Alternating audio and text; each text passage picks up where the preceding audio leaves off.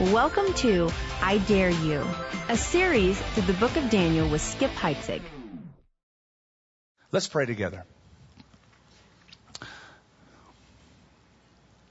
Father, we thank you for the comfort of the Holy Spirit.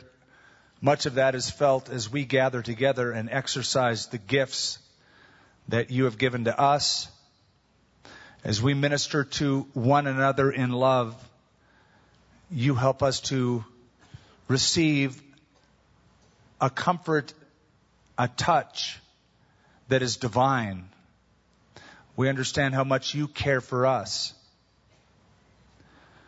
And we just pray, Lord, that you would give us ears to hear now as we study and apply this chapter to our lives. In Jesus' name, amen. In Psalm 34:19, the psalmist says, "Many are the afflictions of the righteous. And though he is quick to add, but the Lord delivers him from them all," yet the question persists, why? Why do the righteous suffer? Why do tragedies occur to those who love the Lord? Now, that question has been brought into focus this week more poignantly than at other times. As you know, 5 members of our spiritual family were shot in their home and killed this week. That has brought national and international attention. And a variety of other subjects have been brought up. I do peruse websites, and I found one atheist website denouncing, really, the fact that we gathered on Wednesday night for prayer. And in their website, they said, well, prayer didn't prevent the tragedies that occurred. And so we wonder, at least some do, why the Lord would allow such deep tragedy to occur to people who love the Lord with all of their hearts. Now, that's an issue some people are frankly afraid of. Some of you might be. Some of you are thinking, why should I surrender to a God who might allow horrible things in my life? Or you're afraid to give a verbal witness because this issue may be brought up, and you have no adequate explanation for why a good God could allow suffering. And you're just hoping that no one will say, why do you believe in God now? Because you think you're going to feel awkward and say, yeah, you're right. There can't be a good God if he allows evil to exist, and just sort of cave in. The 3 men in the story we're about to read are men who dared to stand up while everybody else around them bowed down. And because of that, they faced the trial of their lives, a burning, fiery furnace. This chapter is one of the most well-known in all of Scripture and best-loved stories. If you grew up in Sunday school, you're familiar with it. But I want to look at these 30 verses in 3 different cuts, 3 different slices, because of 3 different truths and principles they bring out. Number 1, the world wants you to shut up. But your God, number 2, wants you to speak up, stand up. And number 3, and we'll see this at the end of the chapter, your opponents may learn to look up. That's the flow that we get as we go through chapter 3 of Daniel. We look now at verse 1, and it says, Nebuchadnezzar the king, we remember him. He made an image of gold whose height was 60 cubits, its width 6 cubits. He set it up in the plain of Dura in the province of Babylon. And King Nebuchadnezzar sent word to gather together the satraps, those are princes, the administrators, the governors, the counselors, the treasurers, the judges, the magistrates, the officials of the provinces, to come to the dedication of the image which King Nebuchadnezzar had set up. And so the satraps and the rest of these nincompoops gathered together for the dedication of the image that King Nebuchadnezzar had set up. And they stood before the image that Nebuchadnezzar had set up, and a herald cried aloud, "To you it is commanded, O peoples, nations, and languages, that at the time you hear the sound of the horn, flute, harp, lyre, and psaltery in symphony with all kinds of music, you shall fall down and worship the gold image that Nebuchadnezzar had set up. And whoever does not fall down and worship shall be cast immediately into the midst of a burning fiery furnace. So at that time, when all the people heard the sound of the horn, flute, harp, lyre, and symphony with all kinds of music, all the people, nations, and languages fell down and worshiped the gold image which King Nebuchadnezzar had set up. If we were to simply read this without the benefit of chapter 2, we would say, so what? This is just another example of a pagan king putting up another idol. Been there, done that. But we do have the benefit of chapter 2, and a couple of ancient sources tell us that there is a 16-year gap between chapter 2 and chapter 3. Now let's piece a couple things together. 16 years have come and gone. A lot of water under the bridge. 16 years ago, Nebuchadnezzar had a dream. That's chapter 2. Nobody could tell him what it was. Nobody could tell him what it meant, except for Daniel.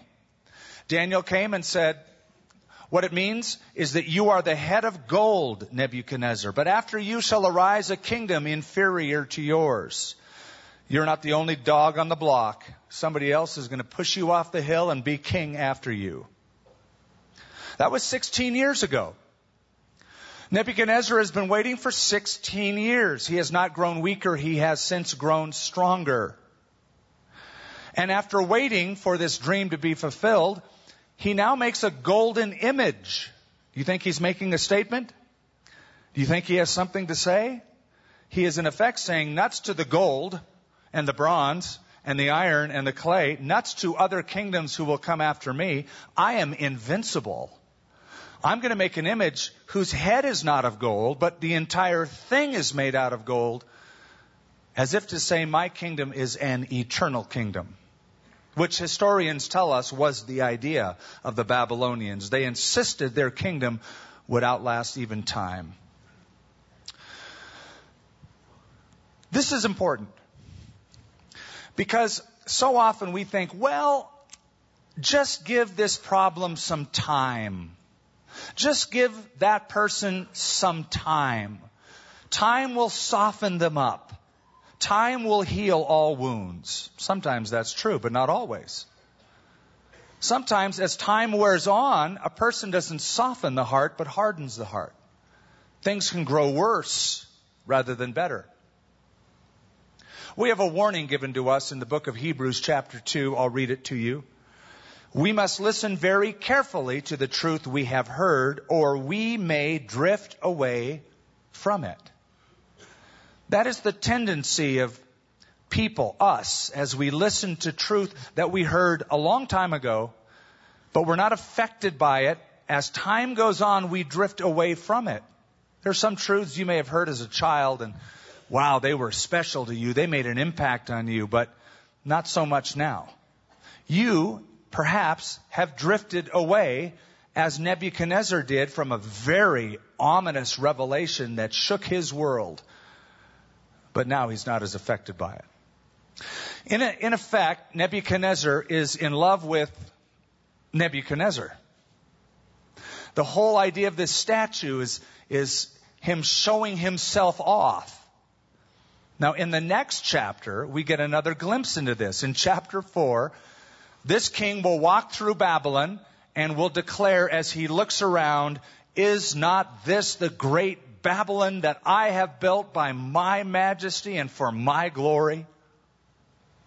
Of course, God will have a message to give to him after he says that.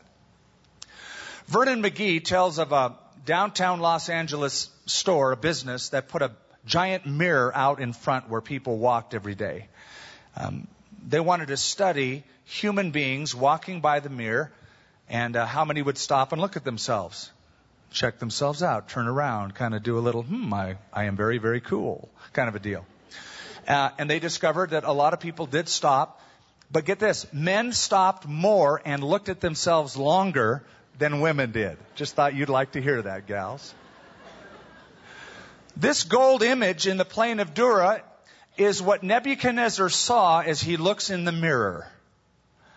a 90-foot-tall statue of gold, not head of gold, one that is imposing and ominous and will last over time. I can't resist something that I noted. I want to pass on to you. You'll notice that it's 60 cubits by 6. That this worship system is enforced. You have to bow down to it or you will die. And the reason that's important to me is if I fast forward to the book of Revelation chapter 13, I read about another image that will be cast and another enforced worship that will take place around the entire world of the Antichrist. People are told to bow down to the image, and the text of Scripture says, "Here is wisdom. Let him who has understanding calculate the number of the beast, for it is the number of a man. His number is 666, the number of man." So here is the $6 million man, the image, or the $666 million man, I suppose. Nebuchadnezzar is the quintessential humanist, magnifying humanity, diminishing God. That's what the statue is about. But if we keep reading, we find that the demand to bow is met by defiance. There's three guys in the crowd who make a stand. Verse 8, "Therefore, at that time, certain Chaldeans came forward and accused the Jews. They spoke and said to King Nebuchadnezzar, 'O king, live forever. You, O king, have made a decree that everyone who hears the sound of all these instruments shall fall down and worship the golden image. Whoever does not fall down and worship will be cast into the midst of a burning fiery furnace.'" Now look at this. "There are certain Jews whom you have set over the affairs of the province of Babylon, Shadrach, Meshach, and Abednego. These men, O king, have not paid due regard to you. They do not serve your gods or worship the gold image which you have set up." I heard about a preacher who could never remember the names of these guys, Shadrach, Meshach, and Abednego, and he wanted to tell his congregation this story one Sunday as an illustration. So he wrote the names, Shadrach, Meshach, and Abednego, on a card and put them right here in his suit pocket. The idea is that during the message, you could just sort of open it up and glance down and tell them the names and go on. It didn't work out so well because he said, "Well, you guys remember the story, don't you, of Hart, Schaffner, and Marx." That's the name of a suit company. He read the wrong label. Three Hebrews, yes, but the wrong ones. Shadrach, Meshach, and Abednego were names given to these Jewish captives by the king in changing their names. We read on. Then, verse 13, "Nebuchadnezzar, in rage and fury, gave the command to bring Shadrach, Meshach, and Abednego. So they brought these men before the king. Nebuchadnezzar spoke, saying to them, 'Is it true, Shadrach, Meshach, and Abednego, that you do not serve my gods or worship the gold image which I have set up? Now, if you are ready at the time you hear the sound of the horn, flute, harp, lyre, psaltery, and symphony with all kinds of music, and you fall down and worship the image that I have made, good. But if you do not worship, you shall be cast immediately into the midst of the burning fiery furnace, and who is the God who will deliver you from my hands?'" Now, these three guys have done nothing wrong. In fact, they would get our applause. They love God. They serve God. They're loyal to God's name. And yet they are facing the trial of their lives. They are faced with an ethical dilemma. Obey the government and bow, or obey God's command. God is the one who said, "I am the Lord your God. You shall have no other gods besides me." Well, they're going to pick option number two, but that is the dilemma that Nebuchadnezzar gives to them. You and I, we face the same pressure, different circumstances, same pressure. The pressure to conform. the pressure to not stand up or stick out, but go along with the crowd. Be quiet, blend in, be like everybody else. W.C. Fields, remember him? W.C. Fields, that great intellect, said something very profound. He said, any dead fish can float downstream. Of course, he said it, any dead fish can float downstream. He said it takes a live one to swim upstream. They're banking on the fact that everyone will do what everybody else does, that there will be a mass conformity. In fact, there is, for the most part. In verse 7, all people and nations and languages fell down and worshiped the gold image. But these three did not. They kept standing. I remember the first time I went to Israel. I was single, and I went to live on a kibbutz, a farm, a working farm, and I just could not wait to go to the Holy Land. I thought, this is going to be the most exciting. I'm going to wake up every day and feel the presence of God. It's going to be so holy and awesome and wonderful, and I was in for a shock. It was a trial, because in that day, at that time, on that kibbutz, volunteers from all over the world, young kids, came to work. But I discovered that the Europeans that came, my age, all came to party. They wanted to work, but at night it was all party, and there was lots of things going on. It was loose living. And a lot of temptation came my way to conform to that, because I was young and single and of that age. And I was so glad I had other believers with me on that kibbutz that I came with, and we could strengthen each other. In fact, I'm convinced that's why Jesus sent his disciples out 2 by 2, and why Paul the Apostle often went with other people around him to strengthen the choices that he was making. So these three, encouraging each other, stand up against the mass conformity of bowing down. Did you notice number 12, verse 12? There are certain Jews. I can't help but read a little cynicism into that. Anti-Semitism is nothing new. And these Chaldeans have been waiting for 16 years, because 16 years, when that dream had been interpreted, Nebuchadnezzar gave a promotion, a raise, to Daniel, Shadrach, Meshach, and Abednego. And the other Chaldeans were waiting for an opportunity just like this to get back. There are certain Jews, they say. They're brought before the king. Let's go on and see what happens. Verse 16 shows us the second slice of this message. Yeah, the world wants you to shut up, but your God wants you to stand up. Shadrach, Meshach, and Abednego answered and said to the king, "O Nebuchadnezzar, we have no need to answer you in this matter." Isn't that interesting? That's their way of saying, we're not at a loss for words here. This is a no-brainer for us. We already know what the answer is going to be. We don't have to think about this long. If that is the case, verse 17, our God whom we serve is able to deliver us from the burning fiery furnace, and he will deliver us from your hand, O king. Now, notice the twist.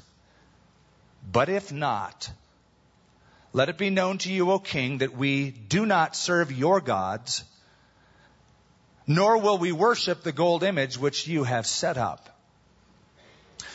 No explanation is offered.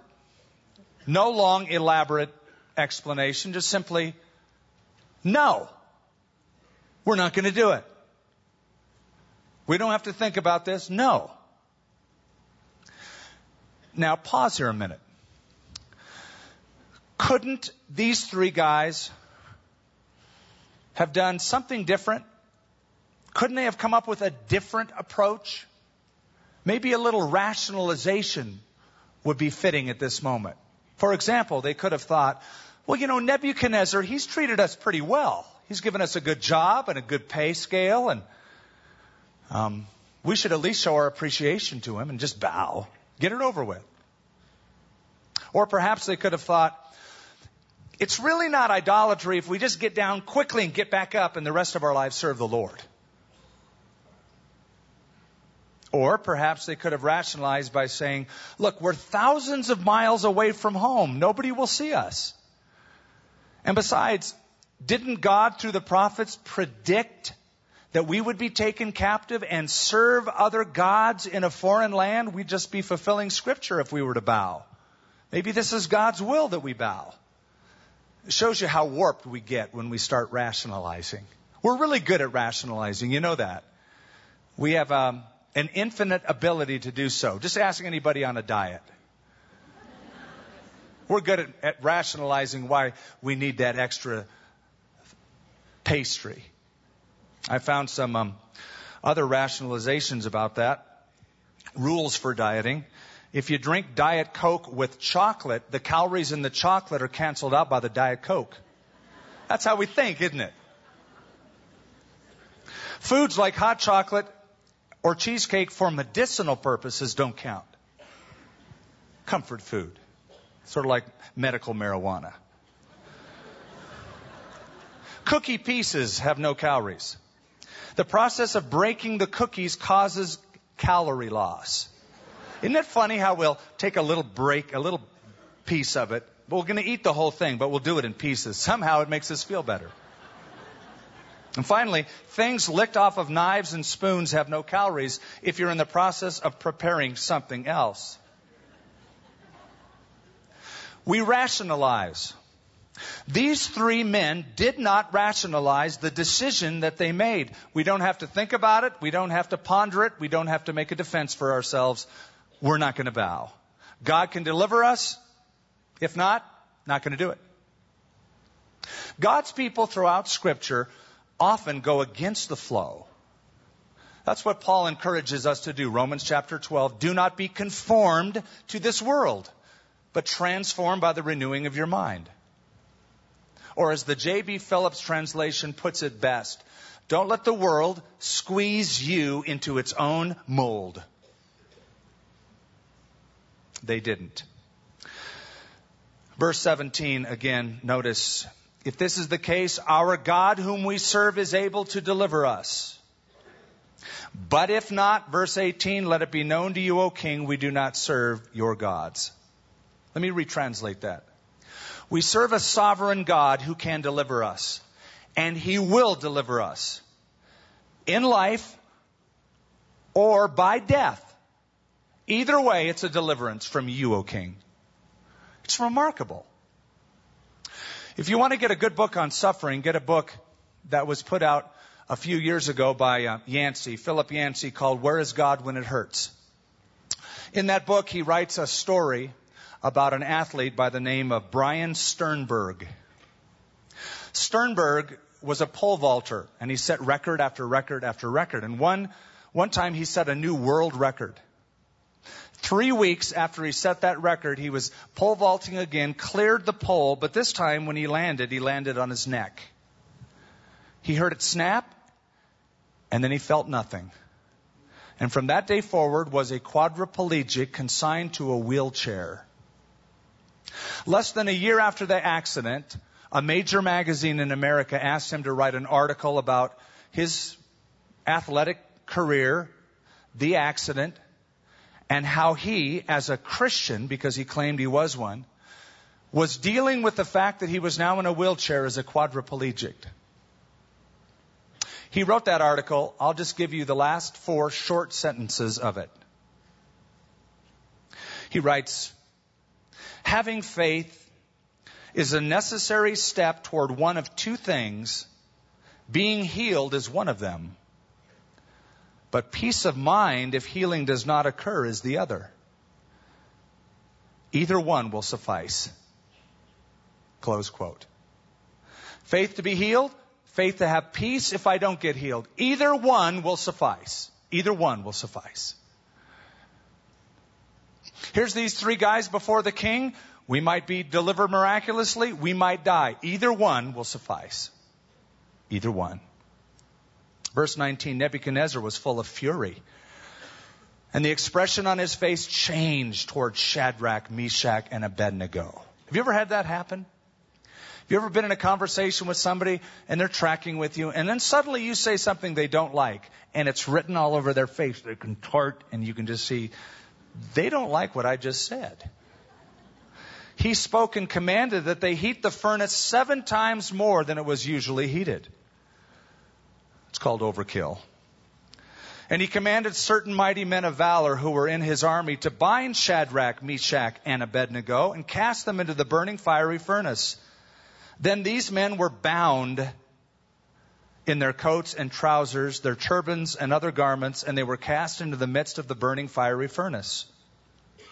Therefore, because the king's command was urgent and the furnace exceedingly hot, the flame and the fire killed those men who took up Shadrach, Meshach, and Abednego.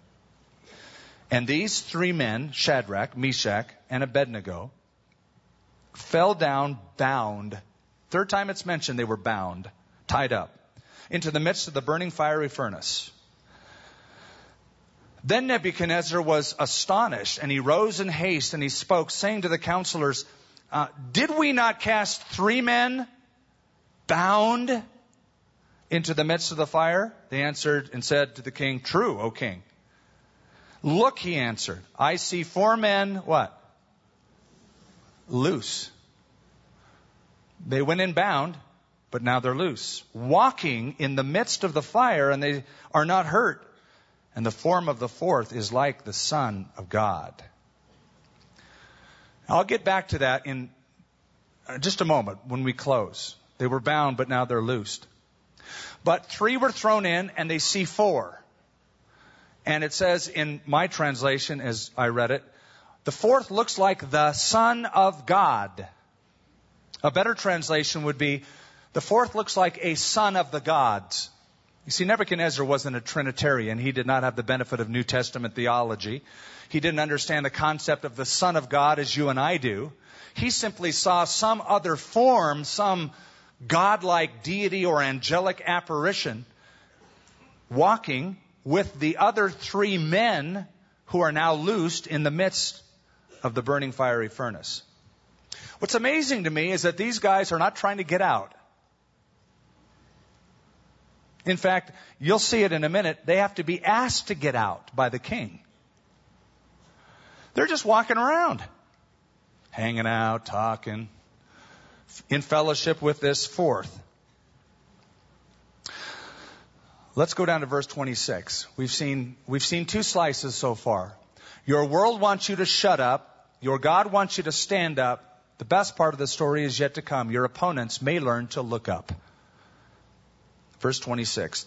Then Nebuchadnezzar went near the mouth of the burning fiery furnace and spoke, saying, Shadrach, Meshach, and Abednego, servants of the Most High God, come out and come here. They needed that to get him out. Then Shadrach, Meshach, and Abednego came from the midst of the fire. And the satraps, administrators, governors, and the king's counselors gathered together, and they saw these men on whose bodies the fire had no power. The hair of their head was not singed, nor were their garments affected, and the smell of fire was not on them. Nebuchadnezzar spoke, saying, blessed be the God of Shadrach, Meshach, and Abednego, who sent his angel and delivered his servants who trusted in him, and they have frustrated the king's word and yielded their bodies that they should not serve nor worship any god except their own God. Therefore I make a decree, I suppose he would at that point, that any people, nation, or language which speaks anything amiss against the God of Shadrach, Meshach, and Abednego shall be cut in pieces, and their houses shall be made an ash heap, because there is no other God who can deliver like this. Then the king promoted Shadrach, Meshach, and Abednego in the province of Babylon. I wonder if you realize how monumental this is. In chapter 2, remember, this same king, 16 years prior, though he had forgotten by now, until now. 16 years prior, this king said, your God is the God of gods. He's the Lord of kings.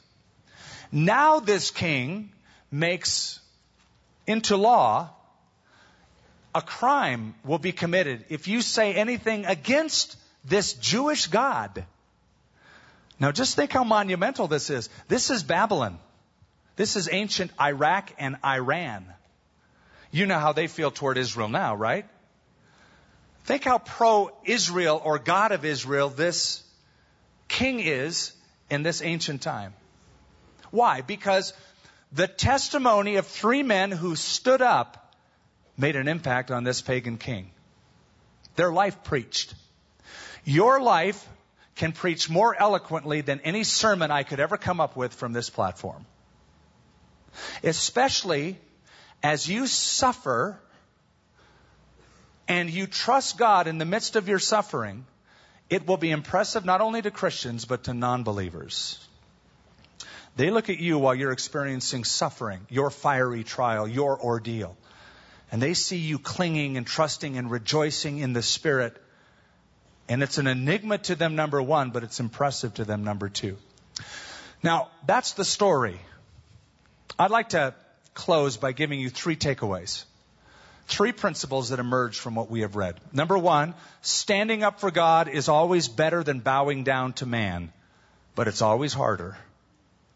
Nobody likes to stick out like a sore thumb. It's always harder to swim against the current than just float with it. It's better, but it's harder. And because of that, you should ready yourself for that. So that if somebody yells at you or ditzes you because you're a believer or persecutes you, you won't be taken by surprise. In the 4th century, Athanasius did exactly that. He readied himself. He stood before a council. And Athanasius was the patriarch of Alexandria. He believed in the deity of Christ, as the Scripture says, the Trinity, the nature of God. There was a man at the council named Arius. He was a heretic. He denounced the deity of Christ and the Trinity. And at one point in this heated meeting, Arius stood up and said, Athanasius, look how many are against you. The whole world is against you. To which Athanasius replied, if the whole world goes against the truth, then Athanasius will go against the world. He readied himself for that. It's better to stand up for God than bow to man, but it's always harder. Truth number two. God is always sovereign, whether the outcome is triumph or tragedy. I take you back again to verse 17 and 18. Our God can deliver us, and He will, but if not, we will not bow. It's so important that we grasp this truth. In other words, if we get delivered, He's sovereign. If we die, He's sovereign. Some of you still live under that illusion that says if trouble is avoided or you get delivered from calamity, that God's sovereignty is upheld. But if the bottom drops out of your life, if there's pain and suffering and loss of life, there goes the sovereignty of God. And that's why we get so fearful when somebody would ask us during a tragedy, you believe in God? What kind of a God of love would allow this?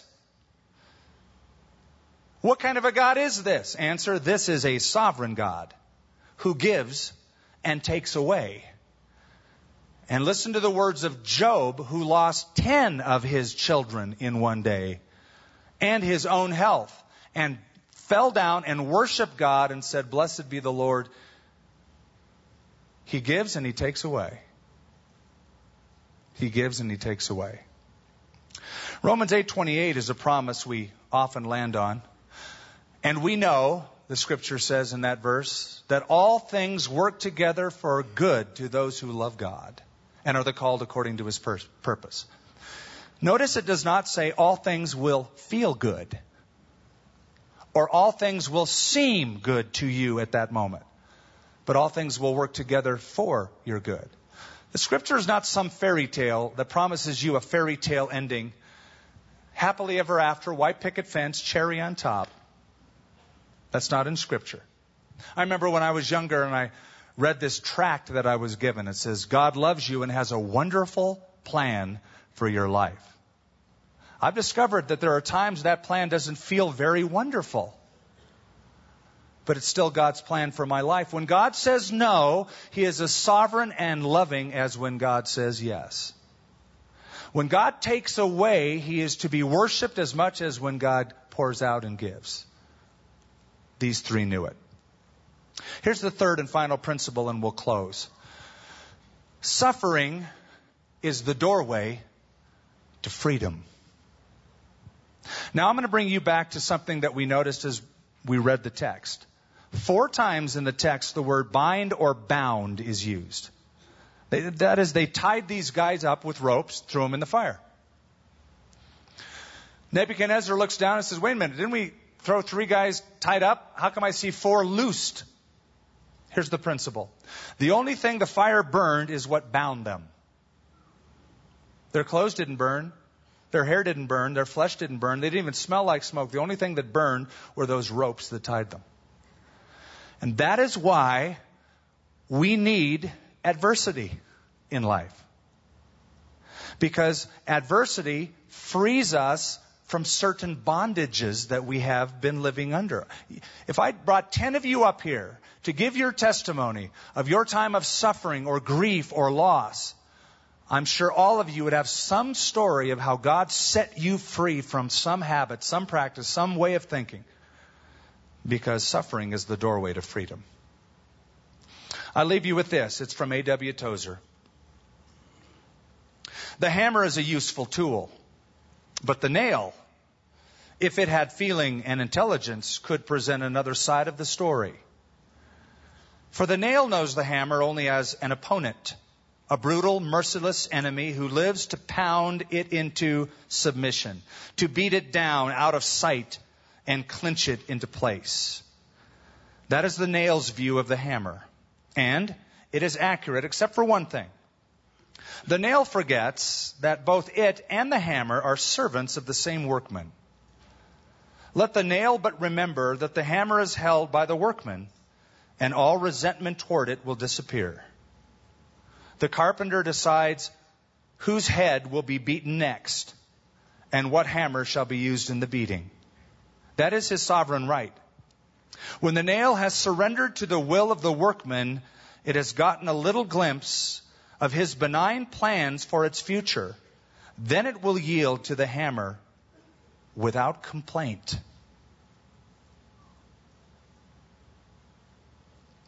Our sovereign God gives and takes away, blesses and pounds, all for a purpose. Some of that purpose you may discover. You might not discover it for years. Part of it you'll never discover until He Himself tells you when you're on the other side. But that's a place to rest. And we know all things work together for the good of those who love Him. And Father, that is where we rest this morning as we close, with that truth. We thank You, Father, for not only the promises of Scripture, but people who believe them.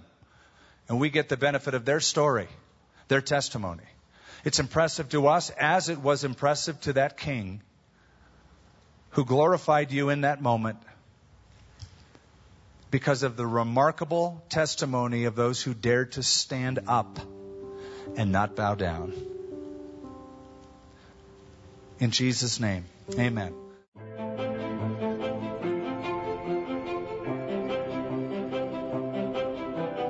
For more teachings from Calvary Albuquerque and Skip Heitzig, visit calvaryabq.org.